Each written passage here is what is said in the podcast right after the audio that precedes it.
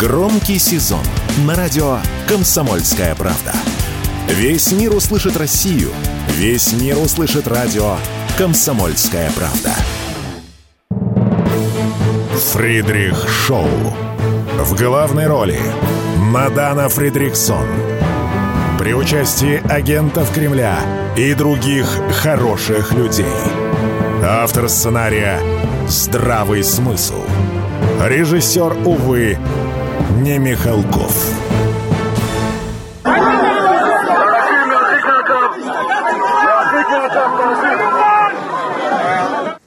Итак, то, что вы слышали, это протестующие в Израиле.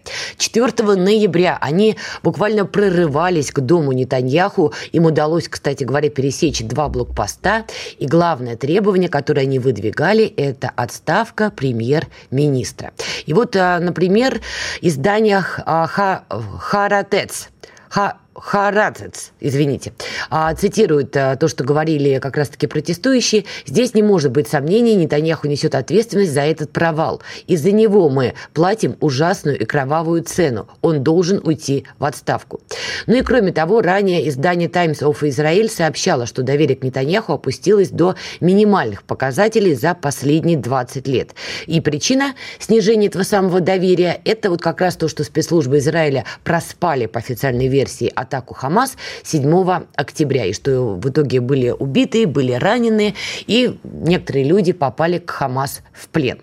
Я должна вам сказать, что на самом деле вот эти вот протесты, которые сейчас уже происходят, это очень показательная история, потому что было мнение, что вот эскалация между Израилем и Хамас, она как раз отчасти играла на руку Нетаньяху, потому что, как вы помните, до этой эскалации его сотрясали протесты против судебной реформы, а по сути эти протесты были именно именно против Нетаньяху.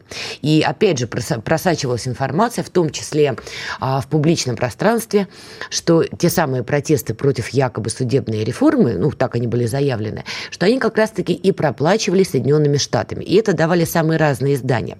Потом уже под это подгребало, что называется, аналитика, и действительно у демократов в Америке традиционно плохие отношения с Нетаньяху. И мы с вами здесь об этом тоже подробно говорили.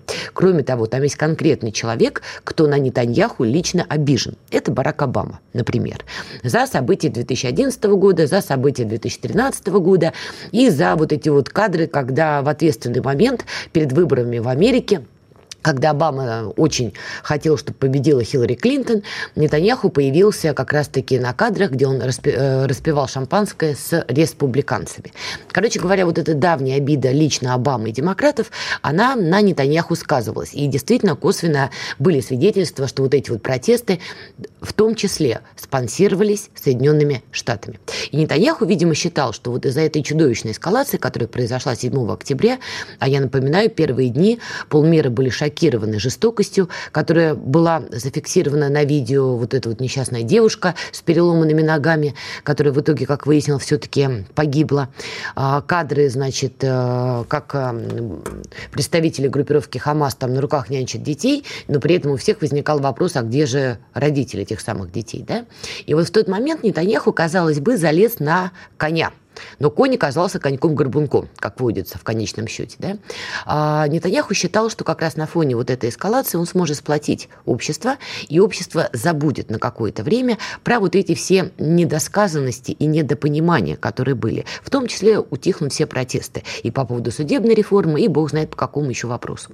Ему даже удалось создать вот это вот экстренное правительство, куда вошел его один из главных оппонентов, бывший министр обороны Израиля. И, казалось бы, все шло что называется, как по маслу. И Соединенные Штаты выразили максимальную поддержку, европейские страны выразили максимальную поддержку. Те же гладь практически, но не считая того, что начались э, жесткие обстрелы сектора газа, пошли кадры с ранеными, убитыми мирными жителями, женщины, дети, совсем малютки, подростки. И, конечно, это все стало видоизменять общую картину. Израиль из жертвы атаки Хамас через буквально 2-3 недели превратился в такого лютого агрессора. И во многих странах пошли уже протесты против действий Цахал в секторе Газа. Если на первом этапе это были только исламские страны, то в дальнейшем Это уже были и европейские страны. Мы помним, в Берлине были попытки проводить митинги в поддержку Палестины, что разгонялась полиция, что только повышало градус нетерпи- нетерпимости к этому самому Израилю. Почему я сейчас все это перечисляю и вспоминаю сама, и вам предлагаю окунуться немножко в, в события, как все это развивалось. Сегодня месяц с начала вот этой вот эскалации, 7 ноября. Началось все 7 а, октября. И вот число погибших в секторе газа а, после начала эскалации 7 октября выросло до 10 тысяч. Об этом сообщает телеканал Аль-Джазира со ссылкой на Минздрав Палестины. По данным ведомства, среди жертв не менее 4 тысяч детей. И ООН делали уже заявление, в том числе устами Антонио Гутерриша, Газа становится кладбищем для детей. Ну и также было официальное заявление со стороны ООН. Нам нужно немедленно организовать гуманитарное прекращение огня, прошло 30 дней, достаточно. Это должно прекратиться сейчас. Ну, звучит, что называется, за здравие, а, извините, на деле происходит за упокой. Израиль и Хамас, они отказываются от прекращения огня. Израиль заявляет, что для начала Хамас должен вернуть заложников, которых он захватил во время эскалации 7 октября. Но Хамас говорит, что никого освобождать он не собирается, пока Газа подвергается нападению. Ну, то есть, как вы сильно понимаете, вежливо говоря, за, э, такой замкнутый круг. Тем не менее, Нетаньяху стал допускать наличие тактических пауз военных действиях в секторе Газа где-то на один час, чтобы дать возможность доставить все-таки в Палестину, в сектор Газа гуманитарные грузы ну и возможность дать отдельным заложникам получить коридор на выход. Но это опять же, если Хамас согласится. При этом атомная подводная лодка США класса Агая прибыла на Ближний Восток. Ну и также проходит информация, что израильские власти заказали порядка 24 тысяч автоматических и полуавтоматических винтовок у американских производителей оружия. Ну, кому эскалация, а кому, что называется, большая прибыль. И вот на этом фоне возникает вопрос. Вот это все глобально сейчас будет растягиваться дальше, потому что Нетаньяху, который на какое-то время всех сплотил, сейчас получил еще хуже ситуацию. Теперь протесты не по поводу судебной реформы, теперь его обвиняют и в том, что атака Хамас приключилась, и в том, что есть заложники, и в том, что есть раненые, погибшие с израильской стороны. И более того, в самом Израиле есть люди, кто требует от Нетаньяху прекратить такой обстрел сектора газа. Потому что, еще раз, кадры с этими ранеными несчастными детишками, они сотрясают любого нормального человека, в том числе в самом Израиле. Там там тоже есть люди, кто понимает, что это, вежливо говоря, перебор. И опять же, это никак не решает проблему с группировкой Хамас. Да, в Израиле они считаются террористами, но от того, что во время ударов по сектору Газа погибло более 4 тысяч детей, это никак не останавливает группировку Хамас. Это тоже уже всем очевидно. Поэтому в этой ситуации возникает глобальный вопрос. В итоге пойдет ли Нетаньяху на какую-то заморозку? Судя по всему, хотел бы, да не может. Во-первых, у него есть ястребы за плечами, которые толкают его теперь только вперед и не шагу назад. А во-вторых, учитывая обвинения, которые сейчас звучат на протестах против Нетаньяху, ну как он сдаст назад? Тогда эта толпа прорвет не только два блокпоста, она там прорвет все и порвет его голыми руками. Это тоже очевидно. Тем более в его окружении есть люди, кто очень не против скинуть им Нетаньяху, что называется, с балкона его резиденции, чтобы они его такие и растерзали. Поэтому тут возникает только один вариант развития событий. Демократы американские, которые недовольны Нетаньяху, вежливо говоря, и которые сейчас стараниями того же Энтони Блинкина пытаются все залатать, бегают э, как могут. Вот сейчас у Энтони Блинкина был большой тур по Ближнему Востоку, он побывал в Израиле, в Иордании, в Турецкой Республике. А, кстати говоря, что показательно, а директор ЦРУ Уильям Бернс также посещал Израиль и должен был отправиться в другие страны региона, но неизвестно, получилась у него эта поездка или нет. Издание «Нью-Йорк Таймс» сообщило о том, что, в принципе, он куда-то приезжал. Но вот э, то, что демократы пытаются как-то залатать, это есть такой момент, мы это фиксируем. Правда, получается довольно по-детски. Тут проблема в другом. Мы с вами тоже это уже обсуждали. Если в Америке побеждают республиканцы, тогда вот эта эскалация между Израилем и Хамас должна стать большими воротами в большую войну уже против Ирана. Сейчас, например, ряд американских СМИ, а, которые работают на демократов, именно на их повестку, они пытаются это купировать даже на уровне информационной войны. Они, например, визит Блинкина в регион расценивают как серьезный шаг, чтобы остановить Иран. Как будто вот Иран, знаете, буквально рвется влезть в эту эскалацию. Они преподносят это так, что вот Иран, что называется, вот-вот пытается, но Блинкин твердой рукой говорит «нет». Вы никуда не пойдете. Хотя очевидно, что Иран действительно, вежливо говоря, был в недоумении, когда началась атака Хамаса, и все обвинения, что якобы Иран стоял за этой атакой, они беспочвены, и за месяц никто доказательств так и не предъявил, включая Кирби, который с первых дней кричал, «О, это Тегеран, мы знаем, что вы там знаете, где вы там это знаете, где доказательства». В общем, Иран, вежливо говоря, был в недоумении, и за месяц стало понятно, что Иран не спешит влезать в эту историю. И окончательно все встало на свои места в этой части после выступления в пятницу лидера ливанской Хизбаллы.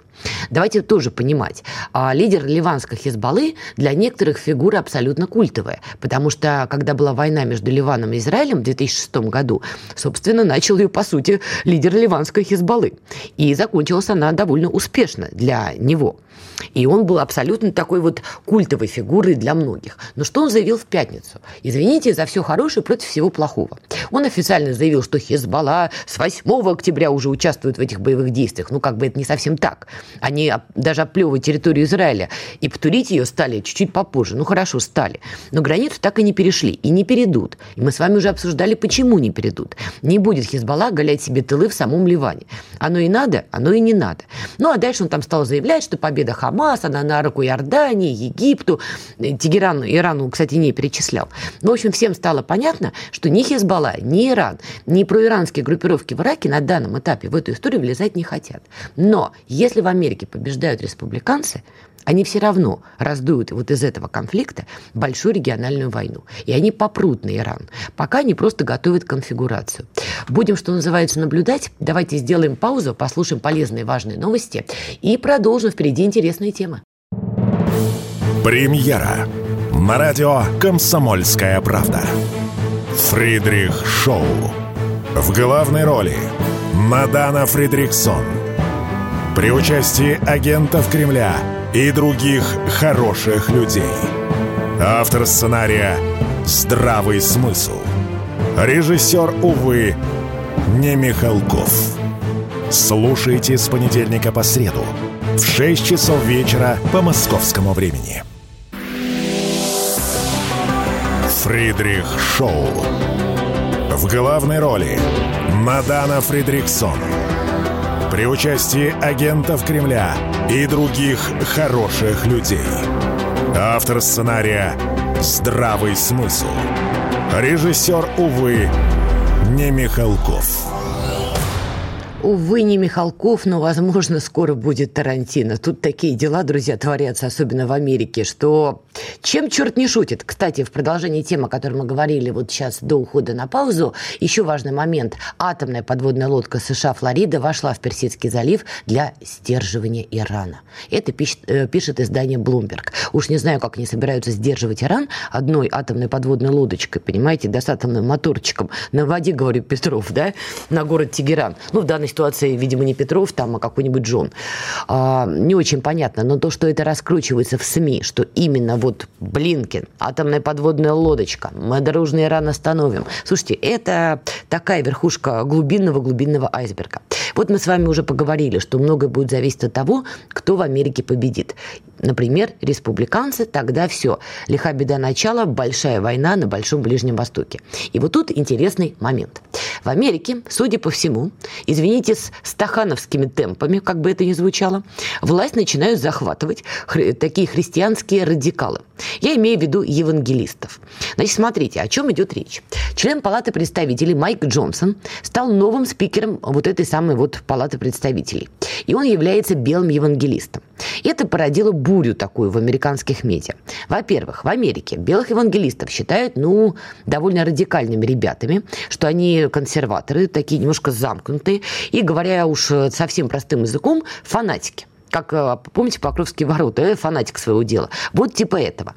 Некоторые, кстати, в Америке используют против них термин э, христианский национализм. Именно вот против них, потому что христианский национализм, ну, согласитесь, вежливо говоря, звучит некомплиментарно.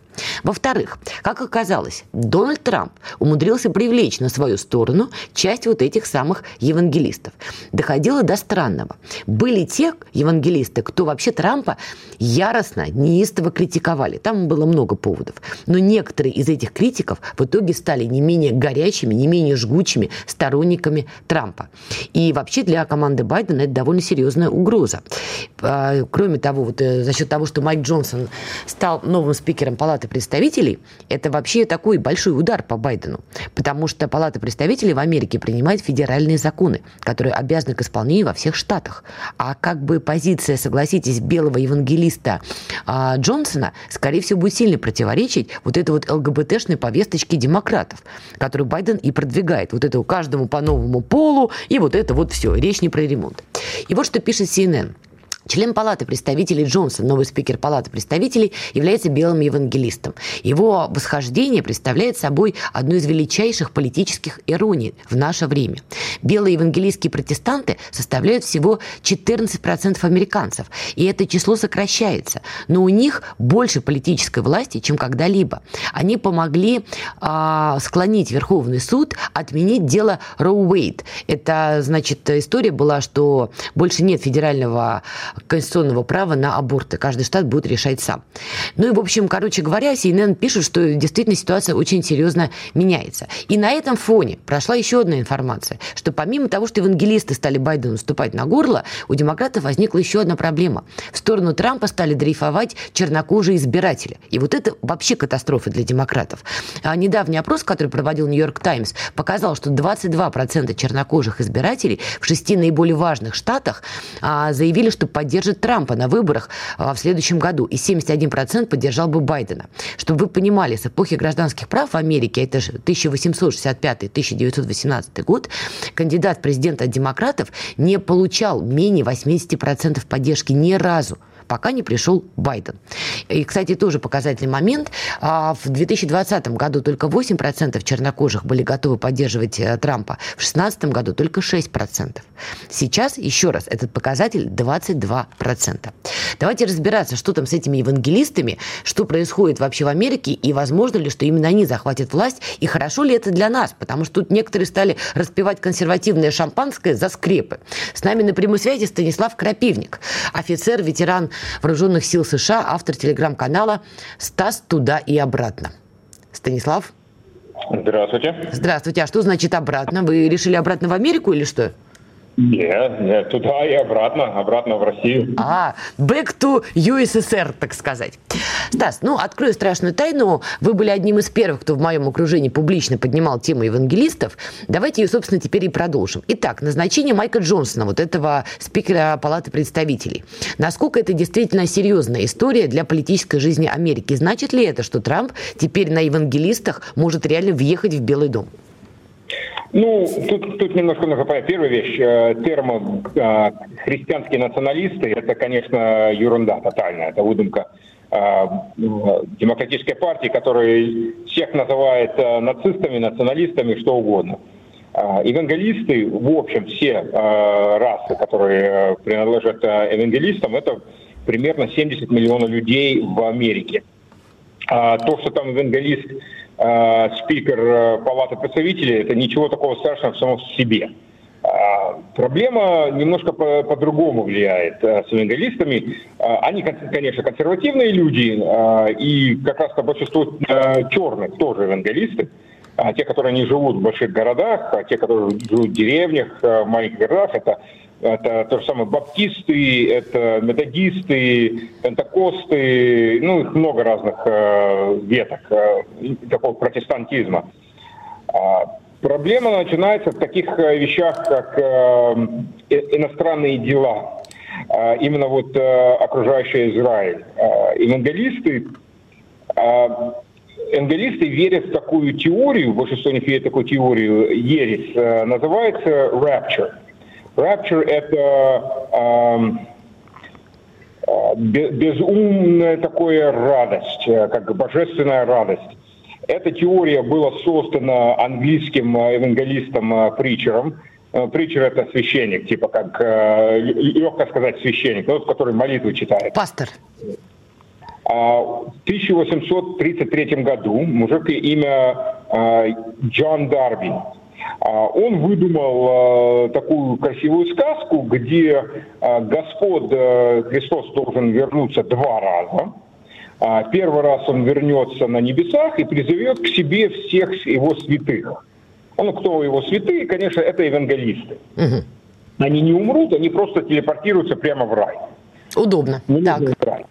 А потом все, которые останутся, это все проклятые, и которые будут жрать друг друга еще где-то, и уничтожать друг друга где-то 7 лет.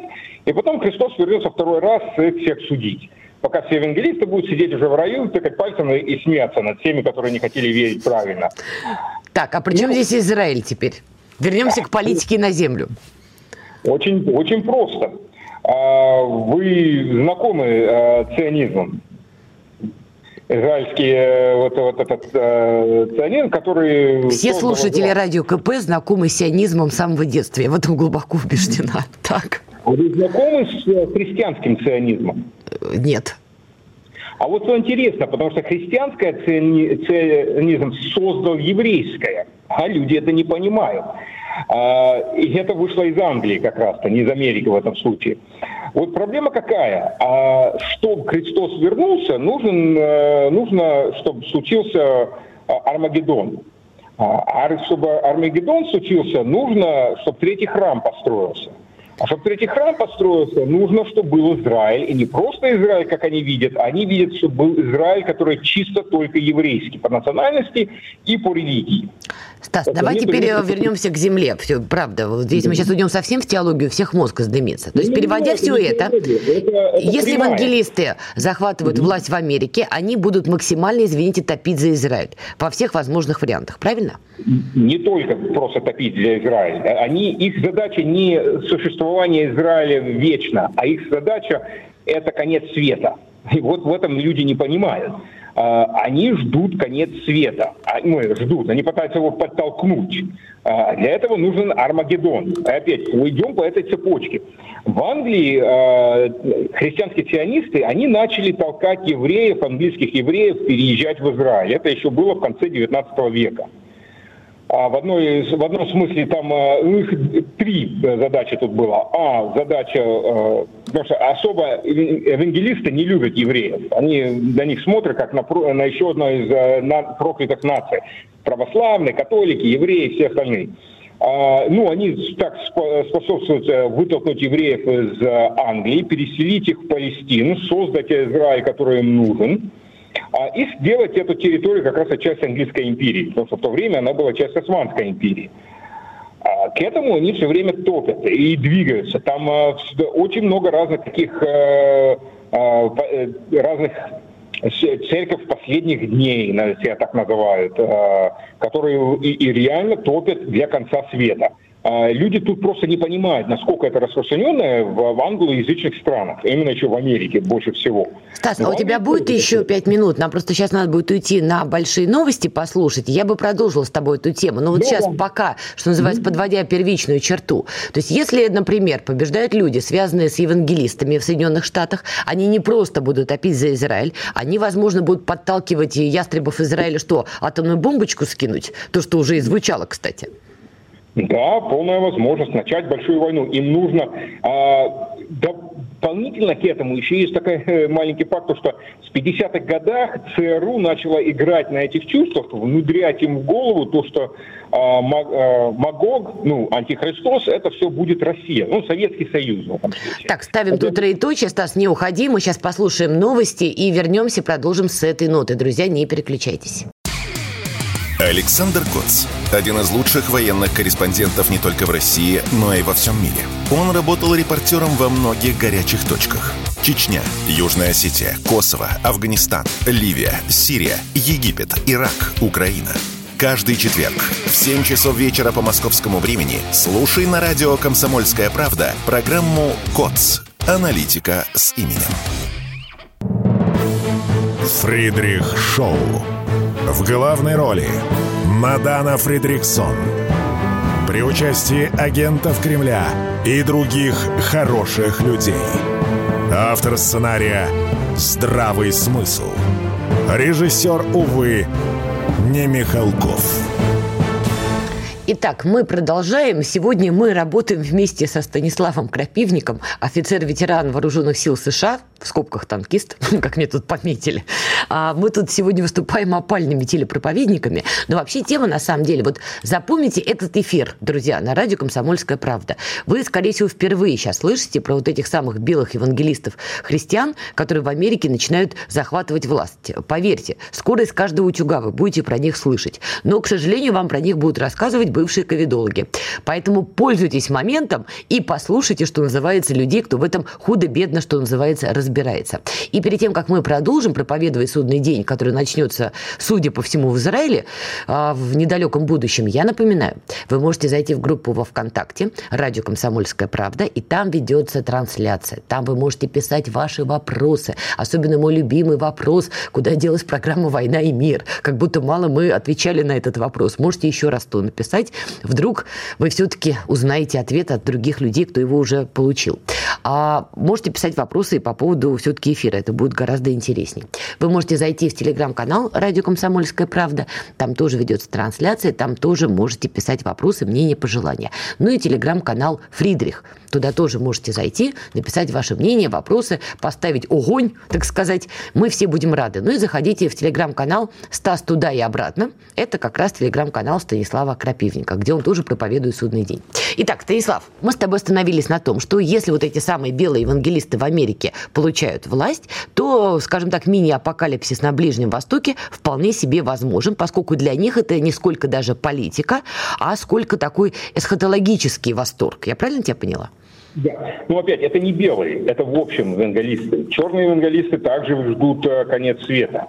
Вот дам вам э, пример. Э, одна из моих одноклассников, девушка, с которой я ну так, кто общается, не общается, но это, конечно, долго тому назад было, когда я был в 12, 11, 12 классе. Она мне написала, а она с черной семьи как раз, она написала, я так радуюсь, это было месяц назад, когда все это началось, я так радуюсь, мы скоро все увидимся опять. Ну, ты с семьей собираетесь в к нам приехать? Нет, нет, скоро мы все увидимся в раю. Конец света, в конце концов, будет.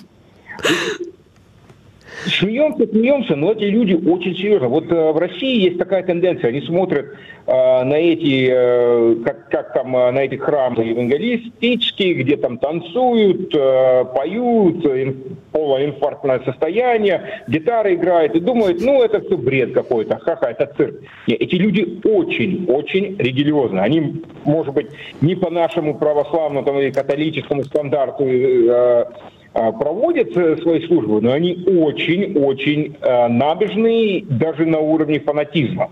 Теперь и смотри, просто... поняла, давай теперь просто сложим mm. такую политическую арифметику. Она вот э, благодаря тому, что ты сказал, теперь складывается 1 плюс 1 плюс 1. Смотри, у нас один из кандидатов в Америке, ну как у нас, у них, да, это Дональд mm. Трамп. Сейчас опросы показывают, часть чернокожего населения, 22%, да, уже готовы отдать голоса за Трампа. Я покопалась, mm. почему. Вот, например, один человек, которому 25 лет, Рейнольдс Мартин, сказал, что планирует голосовать за Трампа, а, проблема в том, что Трамп не дает... Э, нет, он сказал так. Байден не дает деньги, чтобы помочь Соединенным Штатам, но он дает деньги другим странам.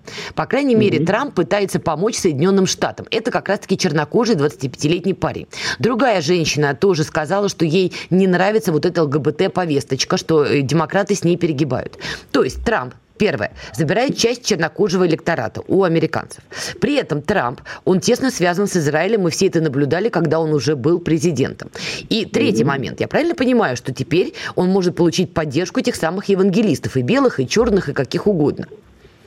Да, конечно, он получит. Но это не потому, что там э, Трамп готов идти э, начинать Армагеддон. Он как раз-то из всех кандидатов, он наверняка самый не воюющий кандидат э, и бывший, ну, бывший президент э, за последние ну, лет 50-60 точно.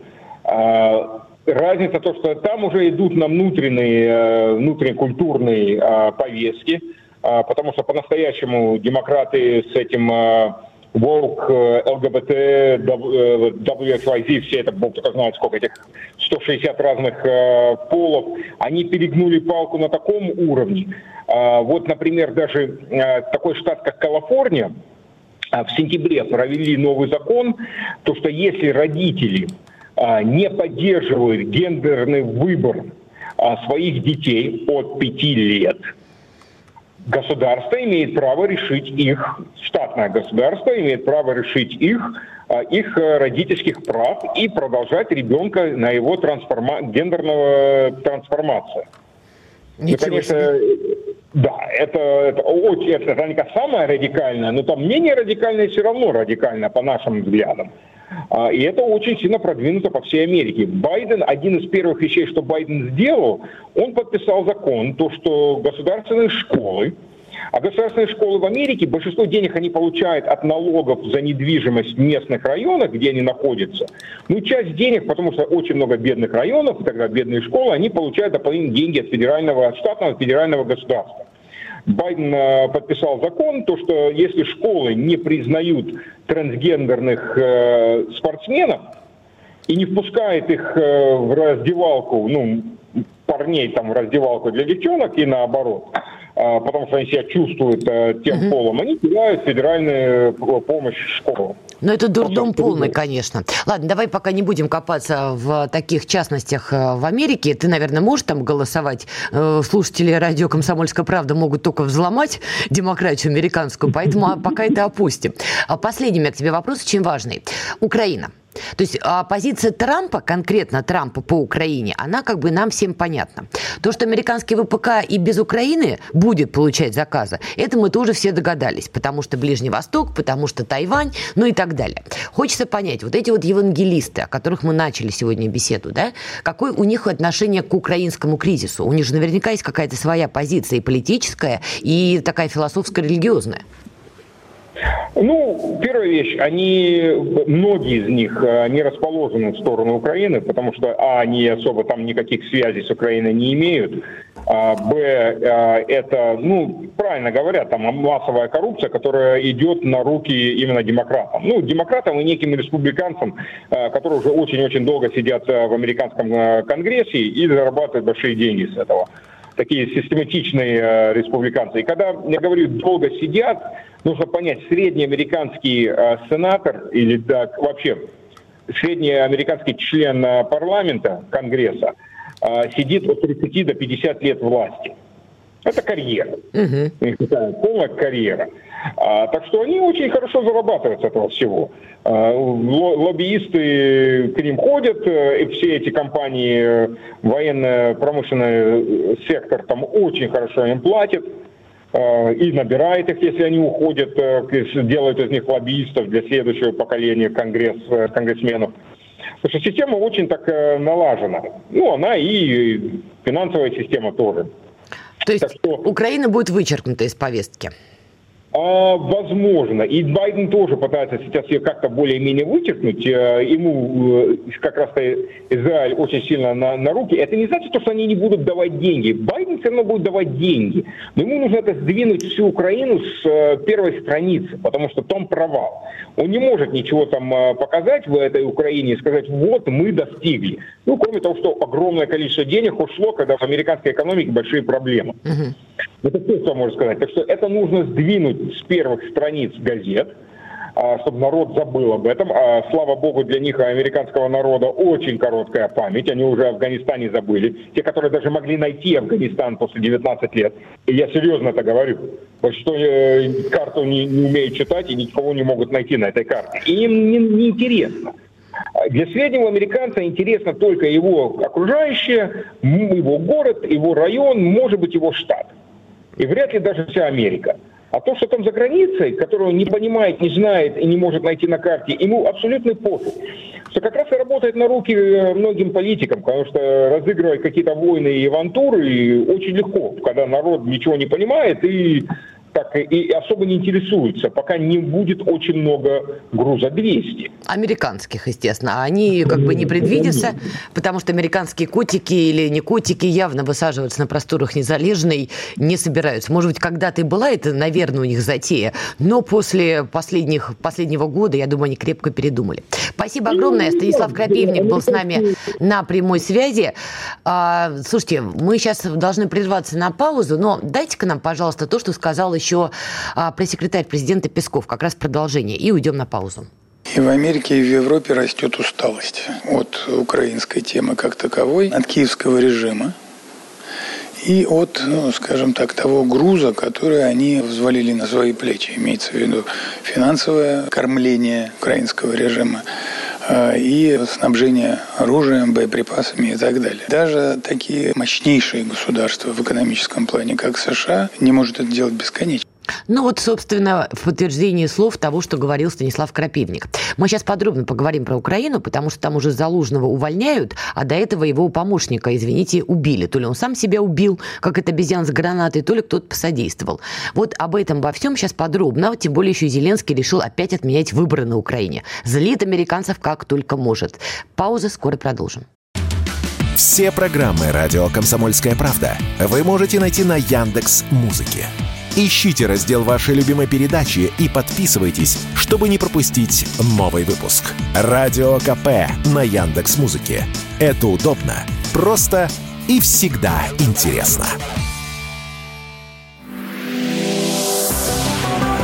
Фридрих Шоу.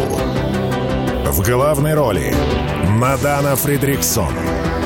При участии агентов Кремля и других хороших людей. Автор сценария «Здравый смысл». Режиссер, увы, не Михалков. Вот не любила я никогда фанатиков, дорогие мои, и вам не советую. Видите, что происходит? На них никто внимания не обращал. Вот вечное правило, да? Так это же меньшинство. Чего на них смотреть? Ну вот на Украине 2% меньшинства отдали жару так, что до сих пор разобраться не можем. Вот, пожалуйста, Америка. 14% меньшинства евангелистов уже прорываются во власть и скоро могут дать прикурить всему Ближнему Востоку. Потому что они веруют, что время апокалипсиса is now, например. И на этом фоне вот, вот кто первый побежал с ближневосточного корабля, даже на него не запрыгнув, это месье Зеленский. Он отложил свой визит в Израиль на неопределенный срок, сообщило издание Times of Israel со ссылкой на израильские диписточники. Ну, еще раз, его там особо и не ждали. Мы прекрасно помним, как он туда ломился в, в момент визита Байдена, и мы сказали, не-не-не, нам вот только тебя сейчас не хватает, ты же зиговать начнешь, чушь всякую нести. Ну, тебя к черту, сидит на своей Украине. А теперь он сам не горит желанием. Но, собственно, у него внутри страны пошли интересные процессы. Зеленский заявил, что все-таки не, не время проводить выборы на Украине. И ломали, ломали, ломали, ломали его. Ну вот он опять сейчас встал в, позу, в позу ЗЮ. Дальше. Стало известно, что помощник Залужного, Чистяков, извините, подорвался. Причем сначала была версия, что его подорвали. Он на день рождения получил подарок, там алкоголь и что-то там в виде гранат. А оказалось потом, по информации, которая стала проходить, Чистякову сказали, что гранаты боевые, он сказал «да-да-да» и в итоге подорвался.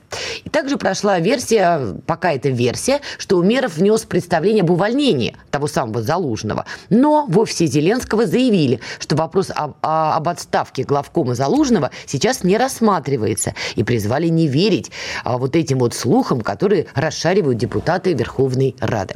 С нами на прямой связи а, Ян Гагин, советник а, главы ДНР, военно-политический эксперт. Ян, привет приветствую. Ну, по порядку. Что там, по, на твой взгляд, может, есть какие-то тоже свои закрытые данные, что произошло с помощником заложенного Чистяковым? Действительно, прости господи, обезьян с гранатой? Или все-таки его подорвали? Ну, давайте не будем опираться на какие-то данные, да, если они есть, то они закрытые. Давайте просто поразмыслим здраво. Э, помощник э, – старший офицер, да, то есть господин Чистяков – старший офицер – Соответственно, он обучался в военном училище, у него есть длительный опыт службы вооруженных силах. И явно у него есть опыт обращения с взрывчатыми веществами, э, с гранатами и с любым другим оружием.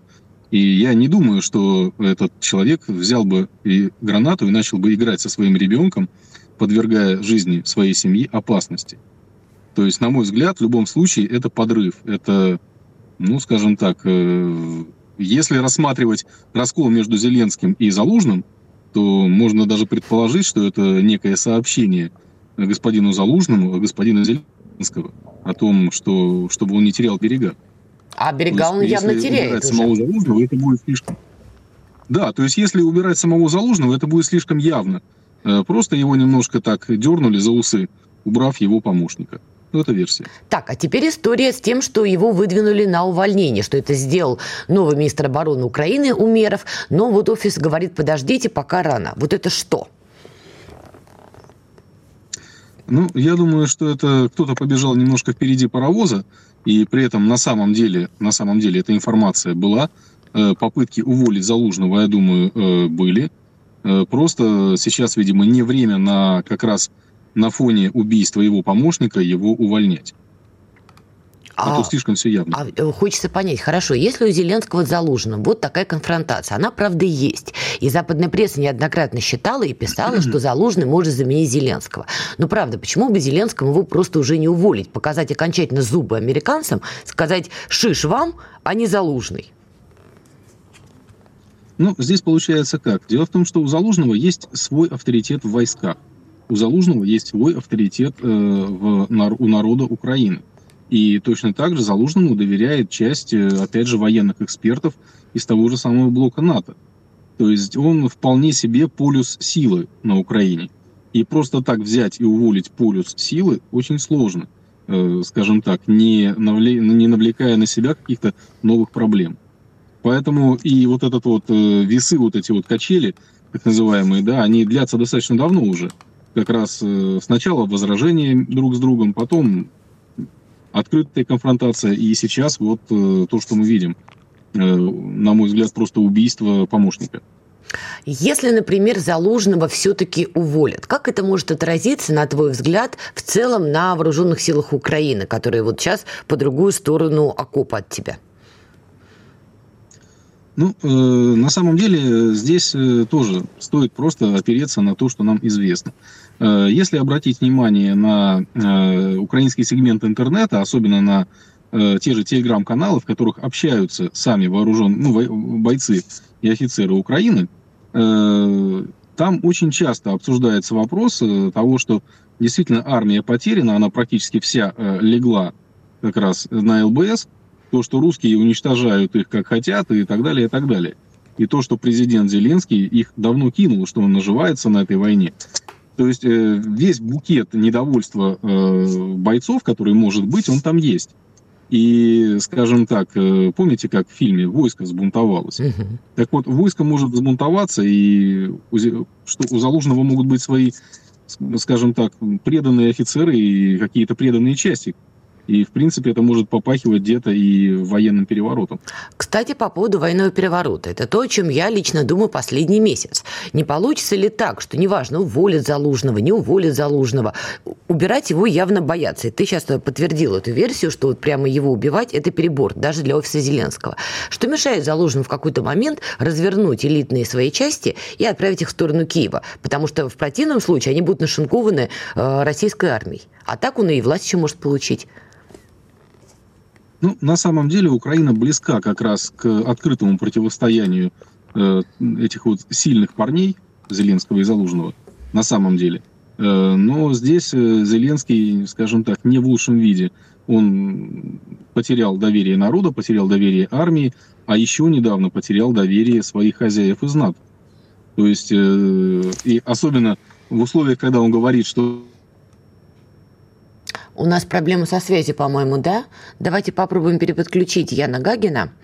А, Ян Гагин все-таки выходит к нам на связь из а, Донецка, ну, из того района. И, как мы сильно понимаем, связь сейчас там это сложная история, тем более сегодня проходила по телеграм-каналам, Донецк подвергся очередному обстрелу.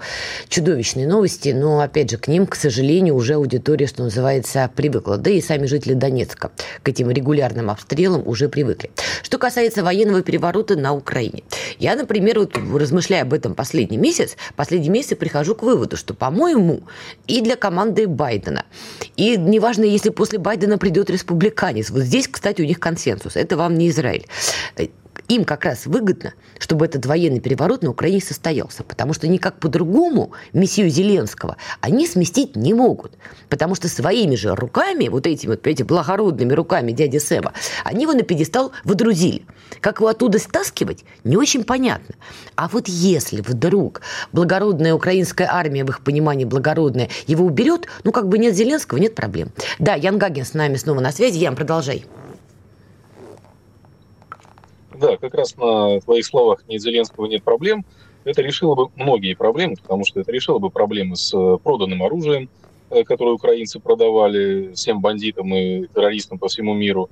Это решило бы проблемы с коррупцией и, скажем так, какие-то свидетельские показания того же Зеленского и представителей его кабинета против, опять же, таких же чиновников в Соединенных Штатах и в НАТО, потому что делили они все эти деньги и все это оружие вместе. В любом случае, все были и в теме, и в доле, как говорится. Так что, скажем так, Зеленский будет жить ровно столько, сколько он интересен западным партнерам как свидетель, либо как э, обвиняемый в каком-то процессе. Я уже упомянула, что сегодня был очередной обстрел э, Донецка. Ты можешь что-то добавить?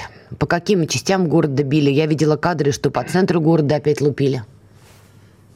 Да, да, били по самому центру города. Я, собственно говоря, был там, и у меня до сих пор руки в йоде, в кровь смыли, а вот йод до сих пор остался на руках. Ты ранение получил? Были раненые, терпевшие. Нет, нет, это не моя кровь была. О, Господи. Но просто оказались рядом и пытались помогать людям. И на самом деле там есть, есть пострадавшие, но количество я пока не могу сказать, потому что кого-то придавило плитами бетонными, то есть там просто так без техники людей не извлечь. И обстрел продолжается до сих пор. Вот буквально за несколько минут нашего включения было около пяти разрывов, ну, практически рядом. Но это работало ПВО, то есть это не попадание, но достаточно шумно до сих пор. А чем на этот раз украинская сторона отработала по Донецку? Это 155-е? Ну, я по осколкам, это, скорее всего, ракеты, потому что, ну, какие я не могу сказать сейчас, угу. потому что, ну, просто улица была в осколках характерных, э, это ракетные, осколки от ракет. Ян, береги себя, пожалуйста. Ян Гагин, советник главы ДНР, был с нами на прямой связи, военно-политический эксперт. Ну, вы сами слышите, какие новости поступают из Донецка. Хотелось бы, конечно, сегодня закончить э, наш эфир на какой-то оптимистичной ноте, но это сделать довольно сложно. Тем более, видите, что говорит Ян, там есть люди под завалами, и Сейчас будут работать все необходимые службы, чтобы людей достать из-под этих самых завалов. То, что Зеленский военный преступник, мне кажется, это уже очевидно всем людям, и даже, я думаю, европолитикам тоже. Другое дело, что они заложники определенной ситуации, своих этих самых галстуков, и просто пока не могут это проговорить ртом. Но наступит момент, когда проговорят. Я с вами прощаюсь, увидимся, услышимся на радио «Комсомольская правда». Фридрих Шоу.